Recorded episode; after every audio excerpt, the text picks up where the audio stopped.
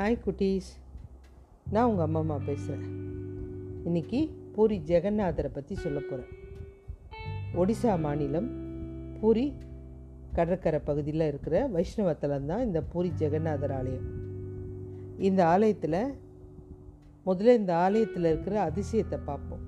அதுக்கப்புறம் கதையை பார்க்கலாம்.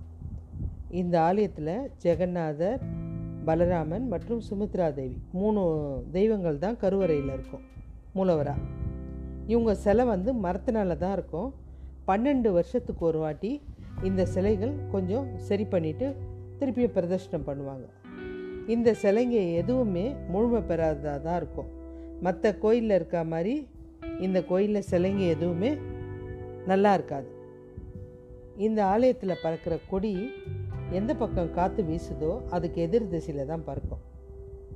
இந்த கோயிலில் அதாவது பூரி அப்படின்ற ஊரில் இருக்கு இல்லையா? இந்த ஊரில் எந்த இடத்துல இருந்து பார்த்தாலும் கோயில் உச்சியில் இருக்கிற சுதர்சன சக்கரம் நம்ம பார்க்க நம்ம பார்க்குற மாதிரியே இருக்கும்.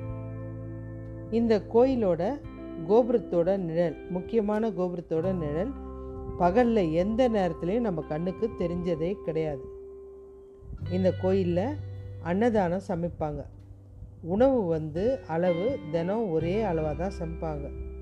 ஆனால் என்ன அதிசயம்னா பக்தர் ஆயிரம் பேர் வந்தாலும் அந்த உணவு காலி ஆகிடும் பத்தாயிரம் பேர் வந்தாலும் பத்தலைன்னு இல்லாமல் அந்த உணவு காலி ஆகிடும் என்றைக்குமே மிச்சமாச்சின்னு கீழே கொட்டினதே கிடையாது. பத்தாயிரம் பேர் எவ்வளோ பேர் வந்தாலும் அன்னைக்கு செய்கிற உணவு கரெக்டாக அத்தனை பேருக்கும் பத்திரும். அது பெரிய அதிசயம். ஆயிரம் பேரே வந்தாலும் பத்தம். பத்தாயிரம் பேர் வந்தாலும் பத்தம். இந்த ஆலயத்தில் எப்படி சமைப்பாங்கன்னா ஏழு பாத்திரம் ஒன்று மேலே ஒன்றா வச்சு சமைப்பாங்க. இதில் அடுப்பில் வந்து எந்த பாத்திரம் தெரியுமா? முதல் உணவு வெந்து முடிக்கும் மேலே இருக்கிற பாத்திரம் டக்குன்னு வெந்துடும் இந்த அதிசயம்லாம் இந்த ஜெகநாதர் கோயிலில் தான் இருக்குது இப்போ கதைக்கு போகலாம் ஜாரான்ற பேர் கொண்ட ஒரு வேடை. அவன் எஞ்ச அம்பில் தான் எதிர்பாராமல் கிருஷ்ணரை தாக்குது. கிருஷ்ணர் உயிர் இழக்கிறாரு மரக்கட்டை மாதிரி படுத்திருக்காரு. இந்திரதுச்மன் அப்படின்ற அரசை புரிய ஆண்டுட்டு வரான். அந்த அரசன் கனவுல பெருமாள் வரார். பூரி கடலில் மிதந்து வர ஒரு பொருளை எடுத்துட்டு பெருமாள் சிலையை செதுக்கணும் அப்படின்னு கட்டளை போடுறார். அந்த கட்டளையை நிறைவேற்றத்துக்காக தன்னுடைய சேனைகள் எல்லாம் கடலுக்கு அனுப்புகிறான் கடலில் மிதந்து வந்த அந்த பெரிய கட்டையை பத்திரமா கவலாளிகள்லாம் எடுத்துகிட்டு வந்து அந்த கோயிலில் வைக்கிறாங்க. பூஜையெல்லாம் நடத்தி தச்சர்கள்லாம் வர வைக்கிறாங்க. பெருமாள் சிலை செய்கிறதுக்கு அழகாக செய்யுங்க இந்த கட்டையை வச்சு அப்படின்னு சொல்கிறாங்க ஏன்னா பெருமாள் கொடுத்தது தான் அந்த கட்டை. எல்லாரும் உளி எடுத்து அதில் வைக்கிறாங்க உளி உடஞ்சிடுது. யாருமே அதை சரியாகவே செய்ய முடியல.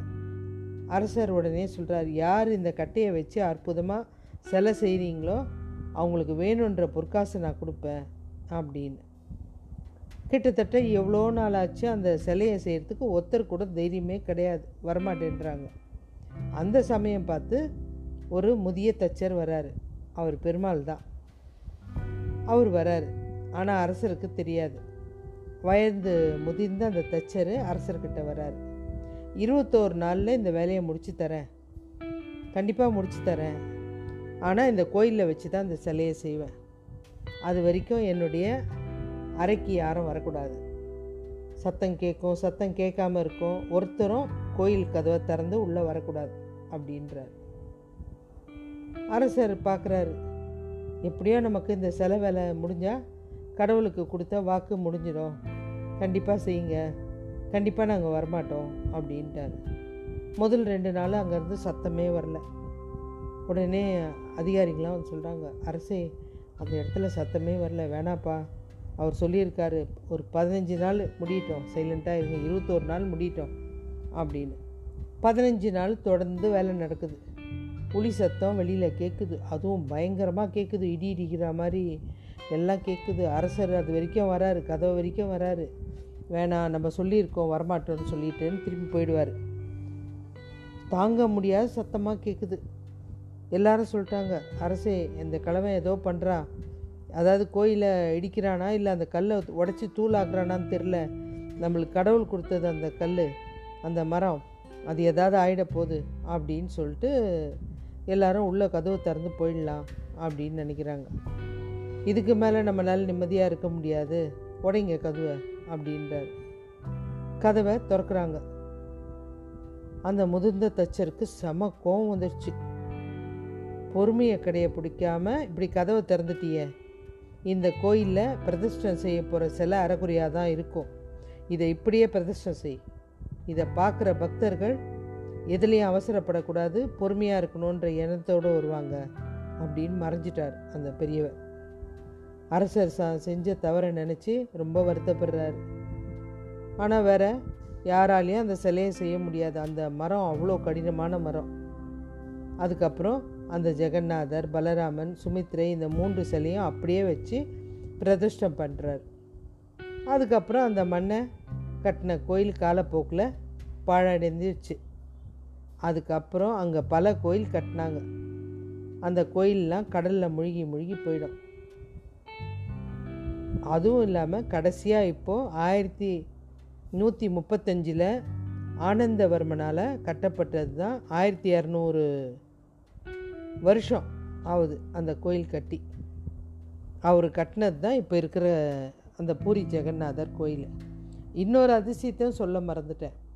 அந்த முதல் படியில் காலை வச்ச உடனே அந்த அலையோட சத்தம் அதோடு முடிஞ்சிடும் நம்ம காது கேட்காது. இத்தனைக்கும் கடற்கரை ஓரமாக இருக்கிற கோவில் அந்த முதல் படையை அப்படி தாண்டின உடனே அலை சத்தமே கொஞ்சம் கூட காதில் கேட்கவே கேட்காதான். ஓகே குட்டீஸ். பாய்.